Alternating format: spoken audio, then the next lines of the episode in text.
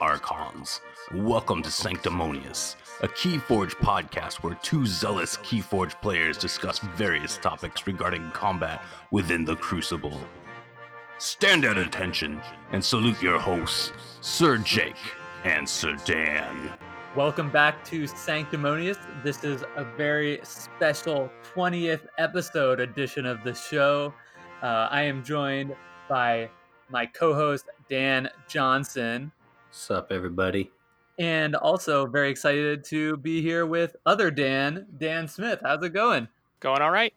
All right. So, in this episode today, we're going to be talking. I'm going to step back into the host chair and interview these two fine gentlemen as they got to go play in a little tournament called VT Collinsville. That's going to be our main topic today. But before we get to that, we're going to go ahead and do some announcements. So, this is a really exciting episode for a number of reasons. Uh, but one of those is this is our 20th episode, which is a pretty big milestone uh, as far as podcasting goes. I feel like it is anyway. I don't know. How do you feel about that, Dan? Really? I, th- I thought we just like started this like last week or something. Like, really? 20? We're legal. Like one more episode and we can drink. one more episode and we can drink. That's right. So we're not going to show this every single time, but maybe every five or 10 episodes. I do want to mention that we have a Patreon. So if you find any enjoyment in this podcast at all, we love putting it together. You absolutely should feel no commitment to doing that. But if you have a little bit of spare change and don't mind sending it our way, we would very much appreciate that. And I want to extend a special thanks to all of our current backers. We have 12, they're funding us. Uh, I think it's up to $63 a month, which is, you know, more than we expected when we got started doing this. By $62. right. so anyway, a huge thanks to those guys and girls who are currently sponsoring us. Yes, thank you. If you want to add to us, I mean, one dollar is 25 cents an episode four is a dollar an episode. Uh, so whatever we think you think this adds in terms of value to your life and you want to show us some love that is a great way to do it. Zero and you're still listening and we still appreciate you. Absolutely. Thank you archons. My turn. I've got the next two. The next two are mine. They're mine. Mine jake. Mine. Yeah? That's good with me. Okay. He was taking a drink of his beer I heard it. I heard the end of that beer, like that soothing, yeah. I'm trying something new this week. the Sanctimonious League Season 2 has begun. Uh, we have 72 people signed up for the league. Uh, my mind is officially boggled. Thank you, everybody, for participating. It is a triad, Archon Triad, as that is a VT coming up in Vegas here at the beginning of October. So I kind of rushed the beginning. I was kind of hoping to wrap up season one before we started season two, but a number of the people that signed up for the league are playing at VT Vegas, and so I wanted to get the league started for them so they can have some practice running Archon Triad. So the sign up's over. So if you missed it, that is unfortunate. But we do have four people on a wait list, and if we can get that number to six, I will gladly open just kind of a funsy league, like a secondary league for those six people, because we have six six person groups right now.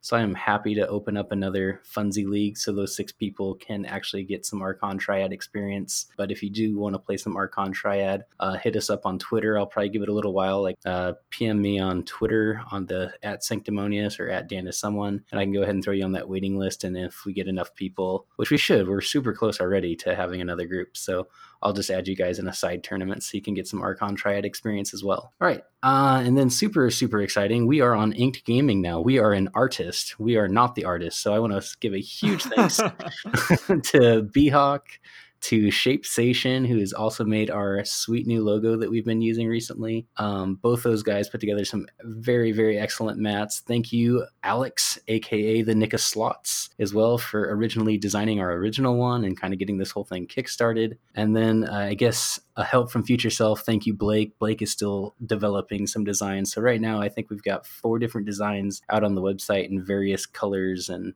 uh, they're pretty amazing. So Inked Gaming, we'll probably throw a link to that in the show notes. Yeah, we'll definitely link to it. And I mean, I'm just blown away by how cool these designs look. I know this sounds like a total shill move, but like I'm picking one up for me, uh, and they're just sweet. So uh, you definitely take a look at them. Uh, in the spirit of full disclosure, I think we do receive something like two dollars back yep. from whatever is purchased. So uh, if you do pick one up, you'll be supporting us both by representing your sanctimonious pride, and also we get a little kickback off of those. Indeed. All right, last one I think is yours. I think you got some questions at VT Collinsville about the sanctimonious team that has been killing it. Yeah, so I mean, I guess this is less an announcement and more just like a mini topic, but a lot of people were curious about the sanctimonious team as it appeared. A bunch of people in uh, blue sanctimonious shirts are doing well at vault tours, both here and Lady Aurora did really well uh, in the Krakow vault tour, as you heard on our last episode. So people were curious about the team, and uh, I didn't really have a super great answer for them at at the time, but we kind of came back and put our heads together about sort of like what this is, and I think it, it really does differ from the way that these other teams that you know of, like Reap Out and Team SAS, uh, Deluxe Luxury Playstyle, or whatever are structured in that like we really want to be a community first. Yeah so i was talking to uh, sky jedi about this we were kind of talking about it just earlier today because um, this topic was going to come up and we were just chatting about something else and he's like yeah you guys are more like a community team. And i was like community because it truly is. Like we have there's no private chats. There's nothing. Everything's out in the open on the discord. Like anybody that wants to stop by and chat and talk discussions or just you know we've got a vault tour prep channel where people can try their vault tour decks against each other. And i just i know going into collinsville um, i unfortunately couldn't go because it's like halfway across. Well, everything's like halfway across the country for me because I'm on the furthest west part of the, of the United States. But I know I jammed a lot of games with a bunch of the different people going and just playing my best decks against their decks that they were looking at taking just so they'd get a feel. And I'm doing that now for a few other people for VT Vegas. We're doing some Archon Triad practice. And yeah, we just really enjoy playing the game and playing at high levels um, and just helping each other out. So, yes, the Sanctimonious community and that's just a small portion too of like the larger community of people that are popping in our discord you know ranging from very very top level competitive players to new players people that just enjoy the game purely casually and that's fine there's no I mean, everyone who wants to associate with Sanctimonious, like wants to pick up a playmat, wants to get in on the next shirt order, which I had many requests for at the Vault Tour. Like that is fantastic. Uh, it's just a community where you can get as involved as you want, and I think that's probably a good place to leave that. Yep, you too can be on Team Sanctimonious. All right, so that brings us to our main topic.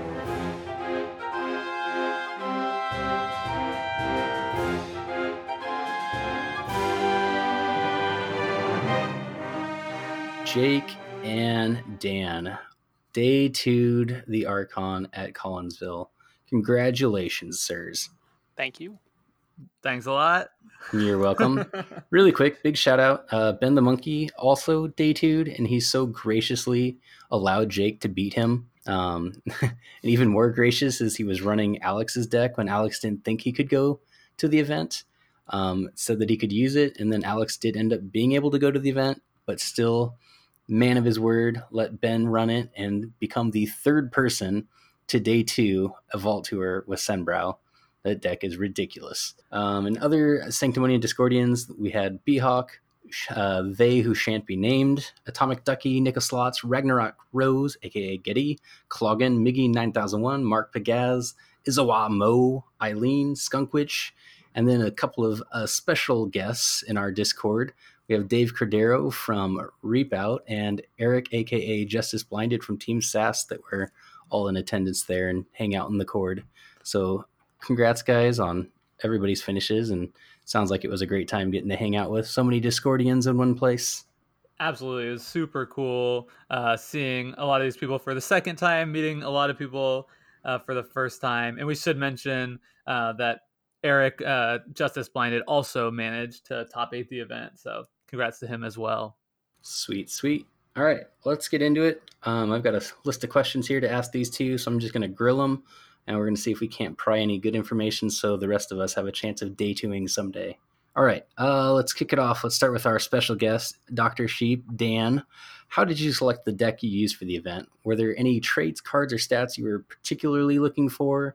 Uh, well, that deck was originally just part of the triad that I brought to Schaumburg. It wasn't even my first pick of deck, but it's the one I got knocked into and went 7 1 getting to day two there. So it quickly showed itself to be my best deck. Um, it's got the highest AERC score of anything I own. It's just got a lot of steel, some really big burst steel, and then great control in dis to to lock the other the other guy out. Nice. And what's the name of the deck that you were running? The woman that has the alley. and so that is Dish Shadows, and what's your third house? Untamed. Untamed. Yeah, that's that's pretty strong, and it I believe it's CotA, correct? Yeah, it's CotA. Yep. It's a really early print run deck, and the Untamed is arguably bad, but not too bad.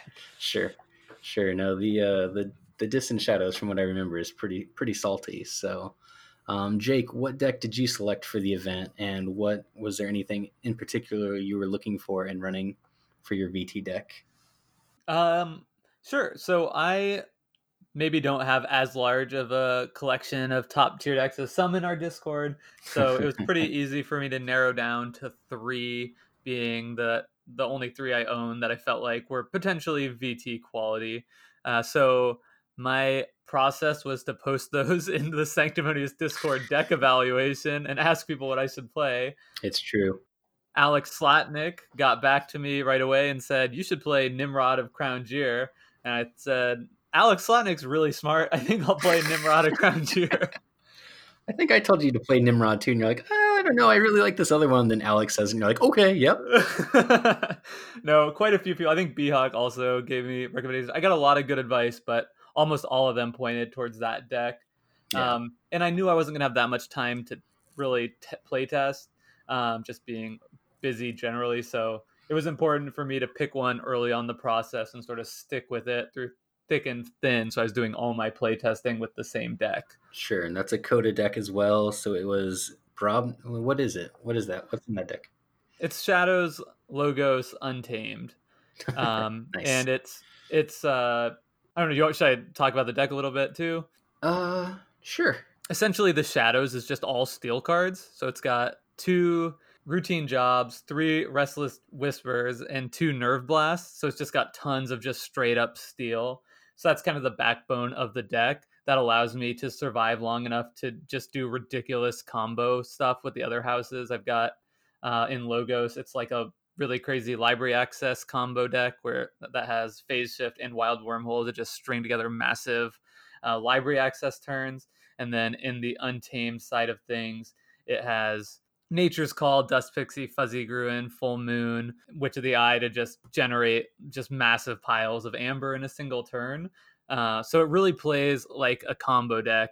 And I think doing that episode on archetypes really helped me out because after that, I started thinking of the deck in a new light as less of a racing deck and more of a, a sort of a combo strategy. And like once I shifted the outlook I was thinking of the deck in and started playing it as a combo deck more than a racing deck, like my win rate just went up like crazy. Like I was two and two and six in the competitive room on TCO, and then after that episode, I literally had a ten game win streak. So it was crazy, Nice. just like how that kind of clicked with me, and the deck started just working so much better. Very nice. And Dan, what was kind of the general game plan of your deck? What was what was the situations you were trying to set up with that deck? Just let them make some amber and then take it.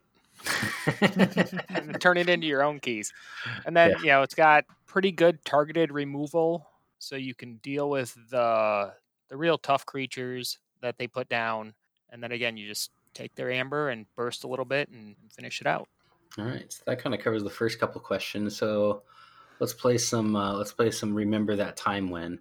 So, what were some of those memorable game moments for you, Jake, in the in the first day of the Vault Tour? Are there any games that really stick out, or any plays that you were able to make or have made against you that just kind of stand out? so just to set the stage, I think I don't know what the final number of people were at the Vault Tour at Collinsville.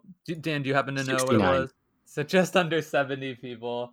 Um, but like the crowd was just ridiculously tough.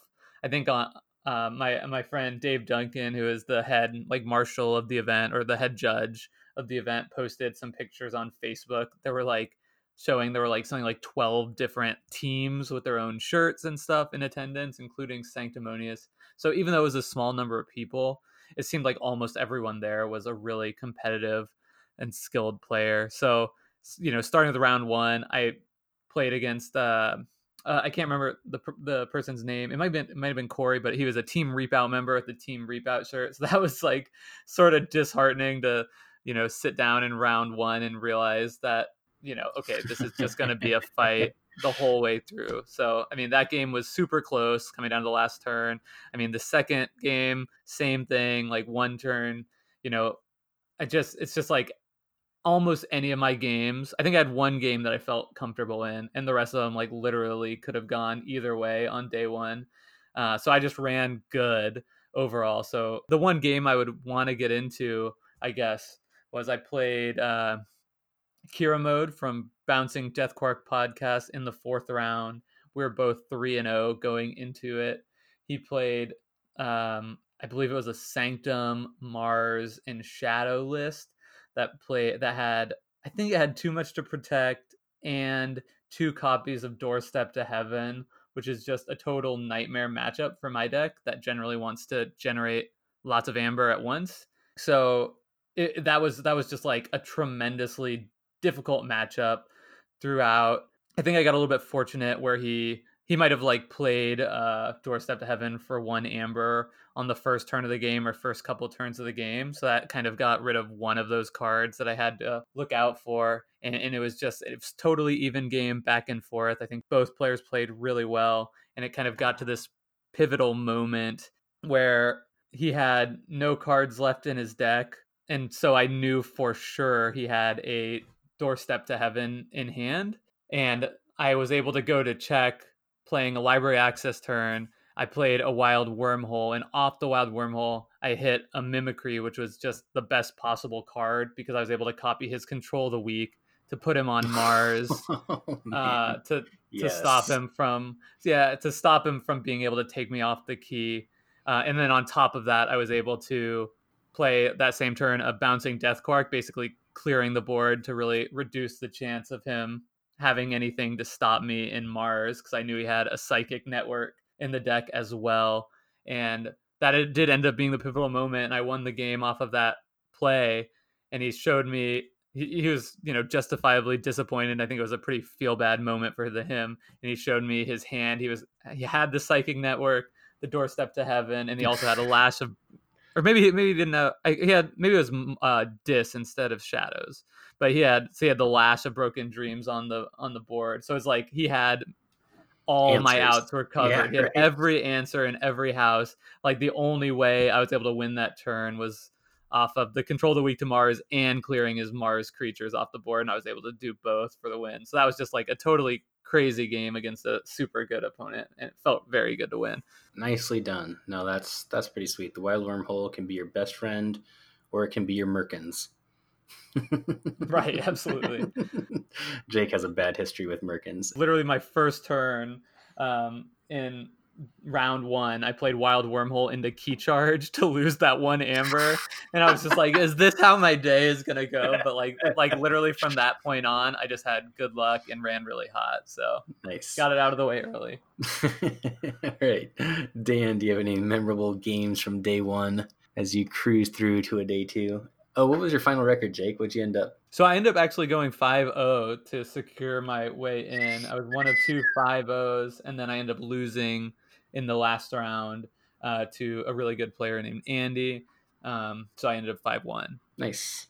All right, Dan, memorable moments from day one. I had a pretty good set of matchups for my deck. I was able to really just kind of high roll and didn't have too many problems getting until I was uh, 4-0.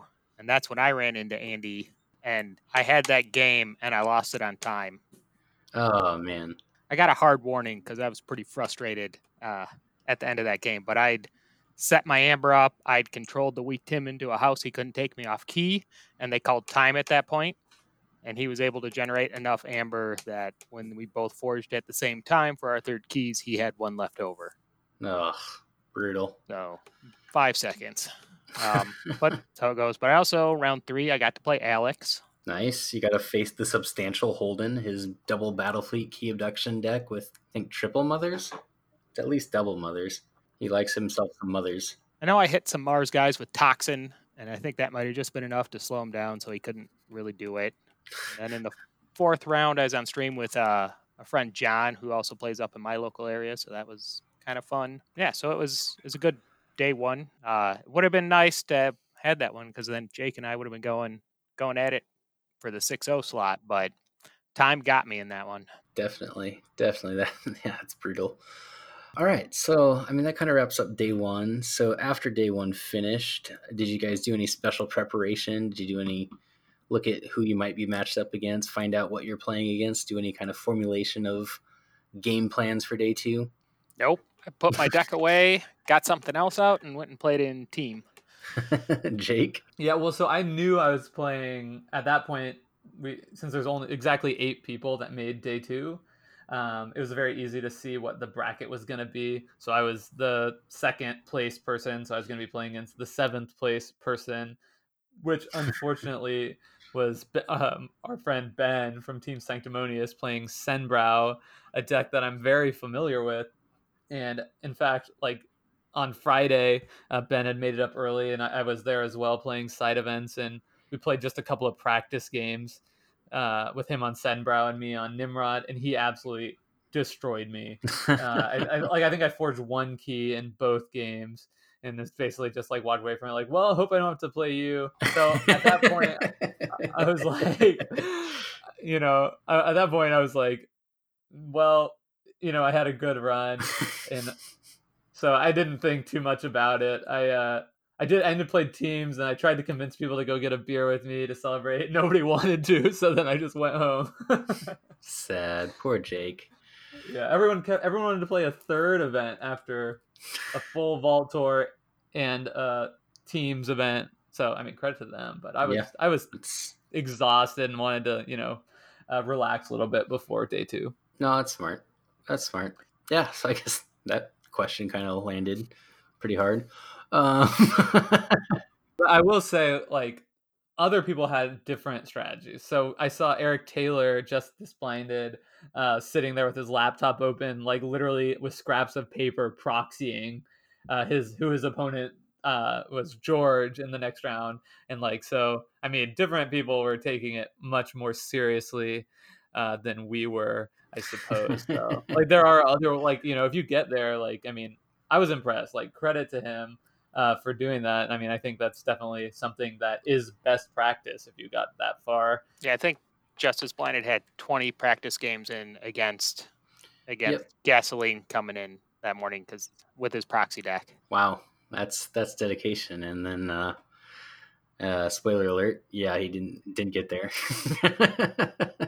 the gasoline was just too hot, just on fire. Let's get into day two. So obviously, spoiler alert a little bit that Jake has not had a great matchup against Senbrow. He's matched up against Senbrow game one. And what happens, Jake? What happens? I mean, I don't know if Ben feels the same, but like this was just totally an incredible game from start to finish. So I think I played the deck maybe something like six times before, including those practice games and then playing against Alex Slotnick on the Crucible. Um, and I, I was 0 6 against it. But that also did give me some experience. You know, I'm very familiar with the deck and I knew like it was possible to win going into the game. Um, and I knew like in order to win, I would need to hit my uh, untamed early and generate a lot of amber early on because in all those games what's happened is like Senbrow is just a little bit faster than mine although my deck uh, nimrod looks like a racing deck it's really not and the longer the game goes the better chance i have of winning the game which I think was a big advantage to me throughout the tournament of people sort of misreading what my deck was trying to do.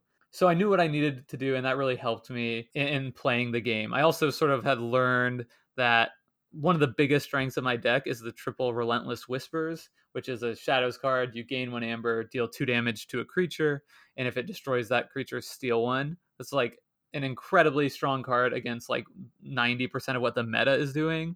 But Senbrow, I think, only has like two targets that I can kill right off the bat, plus double bulwark to make that even more difficult. So, like having those in my head, like I think in some of those earlier edition like iterations of that match, I'd probably held on to those cards too long, like trying to chain them together to kill something. But this time I had kind of like learned like I just need to just play these for that one amber and like not try and like do anything too fancy, just like get them out of my hand. So I, I think like those previous games had helped me. So as we're playing playing the game, he goes up to you know like nine amber really early on, and on my turn, I have the untamed cards I need to generate like four amber and f- get up to seven and forge a key with key charge which is something that I don't always do early in the game. Um, I'm not a huge proponent of playing key charge early on a lot of the time. we had an OSAM about that. But like also having talked to Alex about like how important is to forge first key, even though I knew he was forging a key on his next turn and I couldn't stop that.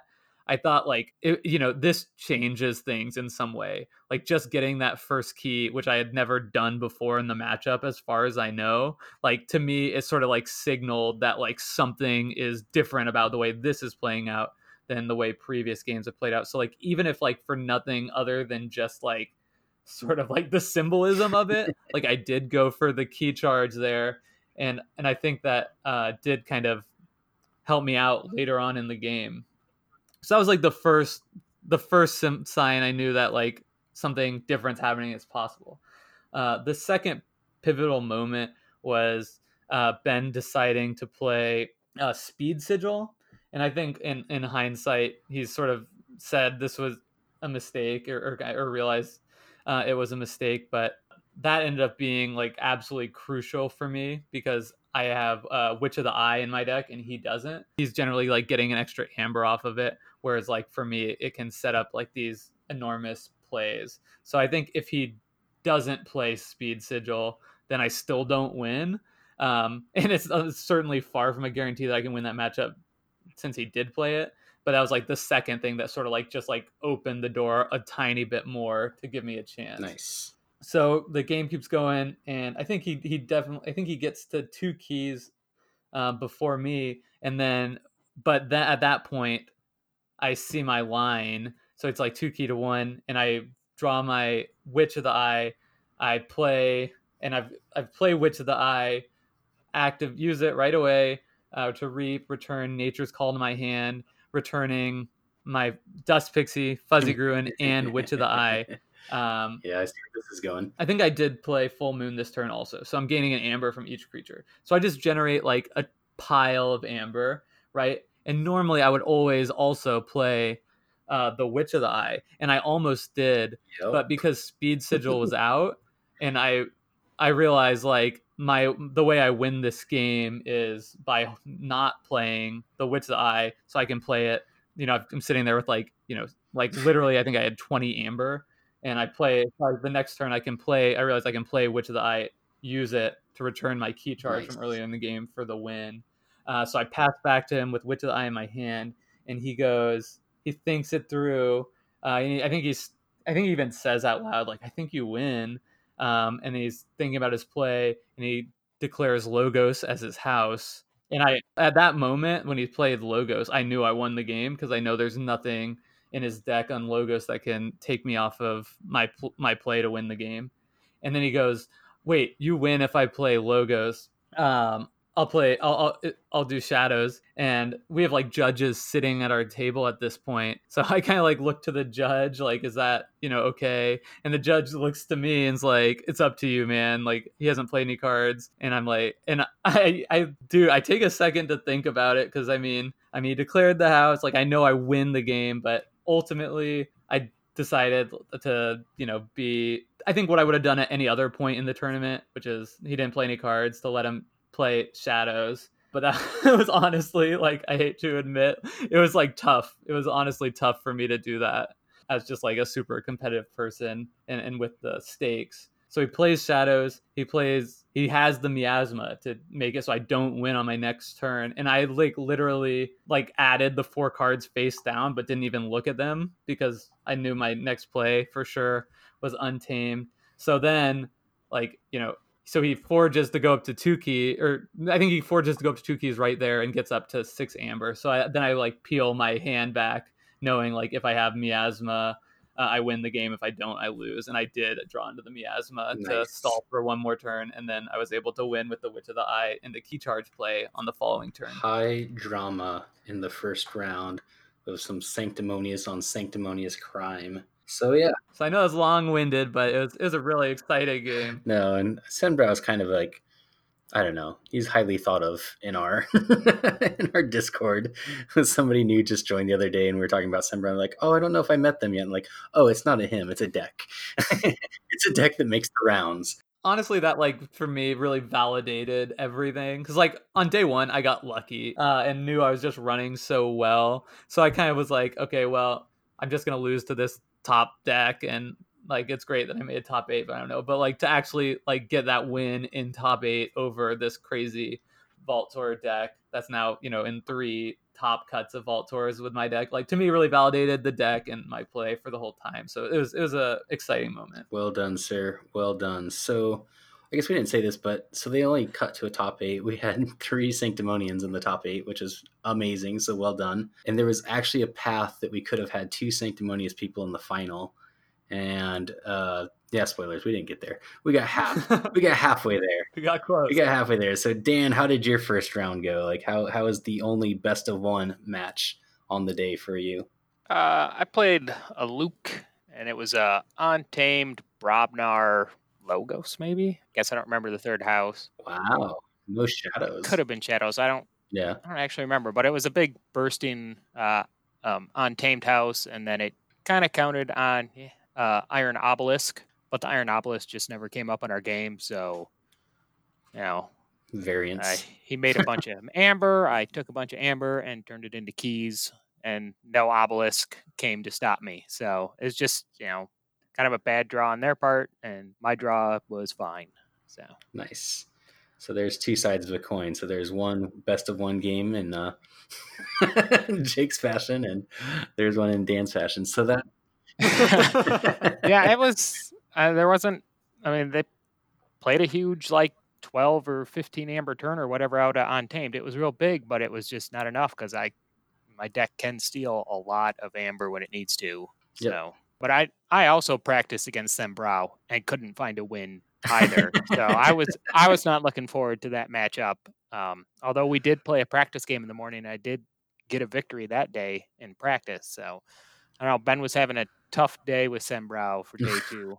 And on the drive home, he was he was real broken up about playing that uh, speed sigil because he knew that was the mistake that closed that game for him. Yeah, that's rough. It's, uh, yeah, like anytime. So note to note to everybody out there: if you have speed sigil in your deck and your opponent has a Witch of the Eye, it's probably going to be an auto discard that speed sigil because that's just not gonna. In the long run, that's just gonna it's gonna hurt. Like the Witch of the Eye with speed sigil feels so good. So yeah, note to future future opponents out there, future pilots of speed sigil decks. All right, so at this point, the top four cut for VT Collinsville goes to best of three, not adaptive, just straight best of three. So play your deck best two out of three, which is so good. I really like this a lot. Like, I mean, I I wouldn't mind if it was be- like top eight played that way, but I, I will take it. Best of four is even better. So like once you get to that that point, you at least aren't going to get knocked out by variance. So let's start with you first this time, Dan. How did your best of three match go? Well, it's nice going into my best of three. I was up against uh, Andrew Kaufman again, who got me on time the day before. so it was it was time for revenge. Yes. Um, Terms of redress. Yeah, I took I took it 2-0, and but he was playing a deck that had double effervescent principle and to burn the stockpiles. So uh, like anytime you'd make amber, he'd just take it away. So you had to be able to shoot for 11 amber or more to close those games out. So, I mean, it was it was tough, but I mean, my deck really had all the answers. His his was pretty creature heavy. The creatures were important, and I got a hysteria and a life ward combo yep. uh, with a Nep seed to recur the life ward sometimes. You know that kind of stuff can like it. just stop them long enough that you just get a big lead and finish it. But felt good to win those game 2 0s after the loss. Um, although our two games still took us like an hour and 10 minutes to get through. and they were they were long because he just takes all your amber and throws it in the garbage. I've got a deck like that, and that's probably the reason I'd never take it to yeah. a tournament. Is just because the double effervescent principle just grinds the game out for so long. Yeah, you need high level play in order to get a deck like that through just to kind of keep the pace of play up. Well, I think you the I think they only put 90 minutes on the clock for a best of 3 when you got 90 or you got 35 minutes for your best of ones throughout the tournament. So I, that might be like a small change, Yeah. but like if, if if if you guys had gone to a game three, it would have been kind of a disaster because there's no way that there was any chance of it finishing finishing. So you'd be both sort of playing to like a tie scenario, which would be kind of weird if you're going into this top four match knowing there's only ten minutes to play. Like I don't know.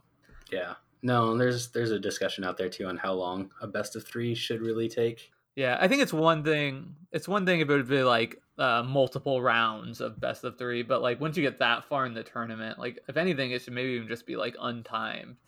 Yeah, on time doesn't work in tournament play because of golden key imps and heart of the forest and some other stuff that Oh, can just right. make a game never end. Truth. Truth. Good points. All good points. And unfortunately good counterpoints as well. All right. so you're into the final. So we did it. We got half of Sanctimonious there. Jake, are you going to join him? Yeah, I did not, and uh, I won't be as I won't be as long winded about this. I don't I don't think anyway. But uh, this game was streamed, so if you're interested, uh, you can go check that out on the Wookiees Twitch channel. Um, so I was playing against George on his previous Vault Tour winning deck, Gasoline, what Maximiliano or yeah, something. something like that. So it's so just to kind of give a background. So he won uh, VT Chicago or Schaumburg uh, with this deck, and that was back in the days when it was a fully functioning lands deck. So library access Nepenthe. Now with the library access nerfed, uh, the deck has morphed, and I've been told by somebody in his local play area that since he's had to morph away from the library access Nepenthe, he's actually done better with the deck. The deck's almost become more powerful because he's not trying to sandbag logos cards. He just he plays his library access turn to get a big hand of discards, and then he has I think it's three control the weaks. It's at least two control the weaks, and he's got a Nep seed, so he can control the weak and Restringuntus um, back to back to back, and that's just kind of how he close out closes out games. He just controls the weaks three or four turns in a row, and there's just not a lot you can do when you're locked into a house that you don't have anything you can do. So yeah, he's uh, become more adept at piloting a deck that was supposedly nerfed by getting rid of lands. So Jake, is that kind of what happened to you, sir? Yeah, so the first game started out go, like really great. I was doing very well in the game, way ahead on Amber and key. I had at least one key. Um, it might have been like two keys to one or one key to zero, but I also had like a pilot Amber, so I was feeling pretty good. Uh, the pivotal moment came when I had a hand of five uh, shadows cards, and I was probably halfway through my deck. Um, and so I know Restringuntus is a thing in the deck. So the most important thing about playing against that, which I'm very aware of, is uh, you need to have an answer in two houses. So I had five Shadows cards and one uh, Logos card, and that card was Bouncing Deathquark. So great, that's my answer. He had a Assault Bear, I think it's Ancient called, Bear. that had two Ancient Bear uh, with two assault two, and so it had three damage on it, so I could pick it off with my relentless whispers. I'd love to ask George if this if he like intentionally attacked into my Niffle Ape just as bait, which wouldn't surprise me. Uh, but anyway, so it, it like was a perfect target to steal Amber. Uh, with my relentless whisper so i was playing shadows anyway i basically had to based on the composition of my hand and i had the choice of holding on to relentless whispers and keeping that bouncing deathquark so that I would be able to answer a Restringuntus, which he had already archived two cards in the game, and I felt pretty good that he had Restringuntus. But on the other hand, my deck has five uh, shadows kill spells, and four were still in my deck out of like, you know, I don't know, somewhere between like 18 and 16 cards or something. So in drawing five cards, I felt like I had a very good chance of just drawing into another one anyway. Um, and then on top of that, I thought that because of the composition of my deck, like he, there, it's very unlikely that he would call Logos with Restringuntus anyway, uh, because there are just so many answers in shadows. Um, and playing against people before with Restringuntus, like they almost always look at my list and just like snap call shadows. Um, so anyway, I just ultimately decide, like with all that in mind, to go ahead and play the Relentless Whispers, hoping to draw into one, and hoping if I don't, that George will make the wrong decision. Uh, turns out you should probably not bank on previous Vault Tour winners from making the wrong decision uh, because he, on the next turn, I, I end up drawing into four logos cards, which was very unfortunate. He plays the Restring Restringuntus on the next turn, which I suspected he had, calling logos, and then it was just kind of a slow death from that point on. So I'm not really sure if it was like objectively wrong the line I took, but clearly if I had it do over again, uh, I think you know being as far ahead in the game as I was, uh, I do think it was I made a mistake in playing that out. And then game two is just he just high rolled me, had the control the weak lock very early on, and there was absolutely nothing I could do. Yeah, I know. Watching that game, uh, I was watching that streaming that morning, and God, I was so excited because you you were you were like out there, you were like ahead. It was like it was going so well, and then all of a sudden he made that call, and it's just like you're just plunking one card, and it's like, oh no. And then he starts cycling his control the weaks to even further reduce what you can call, and yeah, it was it was rough to watch. It was unfortunate. I did make uh really the other thing I made a good play, which was I, I one of the one card I had was a mimicry, and I caught looking at his discard pile. He had four untamed cards, um, or sorry, he had four discards and a three fates. With Restringus being one power, I couldn't kill it with the three fates, which really sucked. But like it would have really potentially delayed the game a lot and given me much more time to find my answer. Uh, so I had a really tough call between playing the three fates and a wild wormhole, uh, thinking that the wild wormhole gives me a chance of just hitting one of my shadows kill spells on the spot, or if there's like a, a logos card on top of my deck, I don't lose. And I ultimately decided to play the wild wormhole, and I hit uh, library access on top of it. So that actually did give me two more chances to draw a card, but unfortunately, I didn't draw an out before my sixth logos card. Unfortunate. So yeah, so gasoline makes it. George makes it to the final to meet our very own Dan, Doctor Sheep, in the final, best of three. Um, did you have any experience against this deck going in, Dan? Zero. Zero. Did you know of the deck? Yes, I was at Schaumburg as well. So. Okay but you saw the library access Nepenthe seed version, not the library or the Nepenthe seed control the weak version. yeah, we got to watch the boring version of this deck play where you just kind of sit there across from him and he tracks his rule of sixes and just OTKs. you know, yeah, it was not fun to watch. It wasn't even fun to watch, but yeah, yeah. No, this. I mean, the way he piloted it now. I mean, Cal, you don't want to be across the table from it but like watching it on stream, it's just like, wow, he just set that up so perfectly. And I mean, there's just not a lot you can do. So tell us about your games. Like your games were, man, they were, that was so good. It was so good. The stream is so good. Go back and watch the stream. Yeah, the games between you and him were super close. It was such a good game. So take us through it a little bit. Tell us, tell us some of the high points, some of the decision points that kind of stick out to you from those three games. Sure. Yeah. So I've George is also fairly local to me, so I've seen him at some other events, so I know him a little well. So he's actually probably one of the easiest people I've ever played with. He's he's very laid back. He's not he's not real high stress like some of the other games are. So it was very comfortable and easy to play these games. So that made them a lot more fun. Good. Um, but when you're talking about his deck and its control and the double control of the weak with the Nepenthe seed to trigger it a third time, and that's three turns of doing nothing is is often pretty close to closing a game out. But on top of that, he's got the Fogify and the Fog Bank and the Skippy the Time Hog. So even when he's not telling you what you have to play, he's just telling you a bunch of stuff that you're not allowed to play. And yes. it's just so much control in that deck. It's yep. It can be really hard to deal with. And game no. one was going fine until he, you know, I couldn't pop the pen seed, so then he got into the control of the weak cycle and you know that's just the end of a game that's really hard to deal with. This is how good his calls were so like i mean so you had a lash out and he still controlled the weak you three times into dis even though you have lash out just because he knew like the call was right like you had no other cards. I mean your cards just stayed on the table you tapped lash three turns in a row and he won. Like it was such a good call. Like that's like not the obvious call because you're like, oh, then I have to get to nine. But he just, I mean, he was fine getting to nine. I think he had like three or four disc creatures out at that point and a dominator bauble. So I think he was reaping for like four or five a turn. It was something like that. And then yeah, like that is some high IQ play. Hats off to you. Salute. Yeah, it was. it's tough. I mean, if he gets his if he gets his lockdown, I mean, you do what you do. You try to keep variety in your hand and variety on the board, but that doesn't always work out. Game two, he started with both his control of the weaks in the hand. It turned out so like he was in a bad position from the start there. So I kind of just rolled him in game two. I won three Yeah. keys to one without really ever having to do much It was great. Yeah, because he just he got he got his lock stuff early, so it it wasn't able to put me down. remember remember that time in that game when you when you had the speed sigil out and then you played Nexus and used his the pent seat against him? Yeah, that was awesome.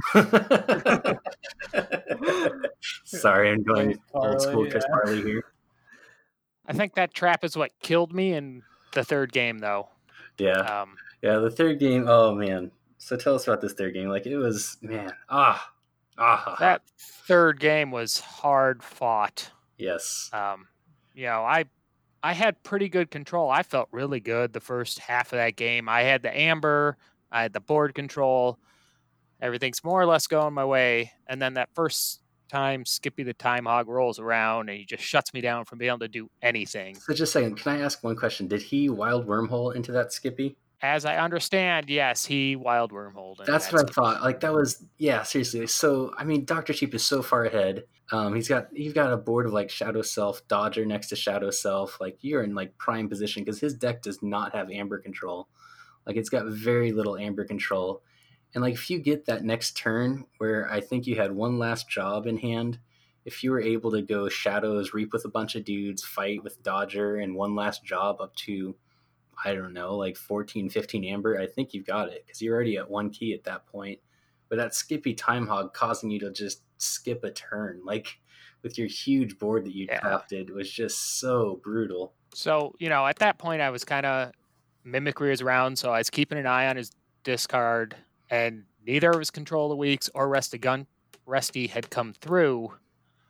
And looking at my deck, I had played very little shadows, truthfully. So there was no question that when his Restringuntus came down, it was going to hit my shadows board. So people, you know, like after the games, a lot of people said they didn't think I should have played the one last job the way I did. But I also knew Save the Pack was coming, so my shadow self wasn't going to live much longer. At that point, because of Skippy the Time Hog, I didn't have anything else to do really. And as soon as Restringuntus came down, he's going to call shadows. Those creatures are worthless because my Dominator Bauble's not on the board. So I figured instead of losing any value that one last job could have, I was going to take the Amber while it was good for the taking. And what I didn't do that turn was play my Speed Sigil Nexus because I couldn't use it because of Skippy. Yeah. Uh, So I sat that again because even with losing my shadows, I had a pretty big board. Yep. So my thought was, even if he drops the rest of Guntus down, I should have something left to call to fight it to go on. And if he tries to put down the Nepenthe seed to go into control the weak cycle, I have the answer in my hand. But it turns out he had enough to board clear me and drop Restringuntus. And that was game because I I redrew shadows and you know so I was four shadows and one and one on my other one. So at that point it was just it was done. a slow bleed because he had the restrain gun on shadows, and then he was controlling the weak for the other house. So yeah. Yeah, I really thought I had enough board that I would have something left, but Yeah. that is not how that went. It was so brutal. When he wild rolled into that Skippy, I was like, no, because like I could see it, like that line, like not knowing that you had the one last job at that point, but after you played it on that following turn, I was like, man, if he could have went, because I think you had, was it four Shadows creatures out? Three, Three? shadows creatures. Okay, yeah. I mean, if you go up three Amber plus the one last job to steal him back down to zero, like you're so far ahead. Because I mean, I think you still got your second key off of that play. Yeah, I think I was. I think I had five amber to my third key at one point, but then he put down and he had his shaffles again, and those shaffles can do Yeah, so much work uh, taking you off amber. But I wonder if I would have went speed sigil nexus into my one last job, because that would have been another one from last and another steal. If I, I'd have to go back and watch the stream, but it might have been just enough. oh man. But I was Oh, more worried about the man. control lockout because I was only going to second key, not third key at that point. Sure. Ah, it's a game of inches. A game of Yeah. one card this way or one card that way. And yeah, that wild wild wormhole for Skippy on that turn was huge for him. Like that just that was exactly what he needed to hit in that situation. Otherwise, I think, like we've said, I think he could have bursted for it. Where he, like even if he does get his control lock, I don't. He just doesn't have the amber control really, other than the shuffles. I think my my only other major misplays now that I'm thinking back is what I put him on when I had my control of the weak, and he'd often had just played logos, so I'd put him back on logos because he doesn't. There's only like three logos creatures in that deck, so even at best, there's just not that much logo stuff. So I'm like, yeah, he's not going to be able to do much. But he always had the library of Babel, and every game he would draw into a logos card. And one time it was Dimension Door while he had two guys down, so now he's reaping. Sure. Um, it's just he just always drew into something good. Where thinking back, I probably should have kept putting him on disc because he was always trying to probably craft hand for disc. So putting him on disc when he didn't want to play it may have been a much better choice. But I was trying to push Amber advantage because that's where my deck wins, Yep. and I thought I could do it in Logos, and every time it bit me because the one time he had a library access and it just cycled. And it's just, just every time I tried, he would still have a bunch of logos in his hand, and Yep. and get me with it. Oh yeah, that seemed to be the thing. Like he just, it seemed like the games he won and the one, the games like he kind of dominated is he would build up that big logos hand, do a big library access turn, which would set up his big dis lockout, and that was kind of the way it would kind of go for him. And strong, very strong. I think that's the thing about that deck is like it's just asks a fundamentally different question from basically every other top deck in the field, or at least the ones I played against. So it's like you're not really prepared to fight that. Um, like you know, if I had played it many, if I'd played a bunch of games against it, I probably would have known better. But like, it's hard to get out of the mind frame of like, oh, I need to like make Amber and stop them from you know forging keys to like i just have to do whatever i can to not get locked out of this game. And like you said uh dan other dan about like like not like it's functioning on two axes. Like you want to fight against the control the weak stuff and the Restringuntus and it's just like it just poses so many difficult questions. I think you played amazingly in the final for what it's worth. And like all these questions and plays are like subjective until you see what happens. So it's like, of course, like in hindsight, you know, you may have made a different decision. Like I would have made another decision, but like that doesn't mean that that was like objectively wrong at the time because you don't know like what you're going to draw, what they have in hand, so on and so forth. Yep. So big congratulations to George for getting there twice, winning two different vault tours with the same deck. First time ever. Congratulations. Well played, sir. Um, it was, yeah, it was a blast watching all those games and just seeing the way he piloted that deck. And just, I mean, after he beat Jake, he kind of had a pretty good idea of how the deck ran just because he piloted it really well and played it into that lock situation really, really well. And then, yeah, the final games gather so good. So well done, Dr. Sheep slash other Dan. Well played, sir. We were rooting so hard in the Sanctimonious Discord. Like we were just every every play was like, yes, yes, yes no. back and forth in the court. It was a really, really fun day. So thank you. Um, it was really funny. I joked with everybody before the weekend started. I was like, all right, I want to have a Vault Tour champion on the podcast next week. We almost got there. We were so close. So well done, sirs. Well done, George. Congrats on the win. Uh, very well played. And now, um, final thoughts, Jake, on just the Vault Tour experience. Um, I don't think we're going to get to the side events today, so we'll talk about team side events in a future episode. Cool. Yeah, I think that's a good call. Um, yeah, final thoughts. It was just an incredibly amazing experience. I want a big. I posted a big sappy thing on the Facebook Keyforge group. Maybe you saw, it, but like, uh, truly everyone there was great. Like, I just only had positive interactions with people uh, the whole weekend, like opponents, people between rounds. Somebody recognized me by my voice when I was having a conversation with Alex. Was like, "Are you the guy from Sanctimonious?" Which is like an amazing like podcaster moment for me. Uh, so that was even before you know that was on Friday, I think. So I was like, this weekend's already been amazing. Uh, Yeti Gaming ran an incredible event. Like it just everything was started on time. The judges, I mean, I'm biased because I know a lot of them personally, but like I think Dan would agree. Like they they were on top of everything. They were like preemptive about potential uh, mess ups in the top eight, and they just did amazing. Uh, on a, like, a more personal note, to uh, make top eight, uh, you know, or any top cut at an event is just like really validating for what we're doing with this show. Um, I'll have to try it sometime.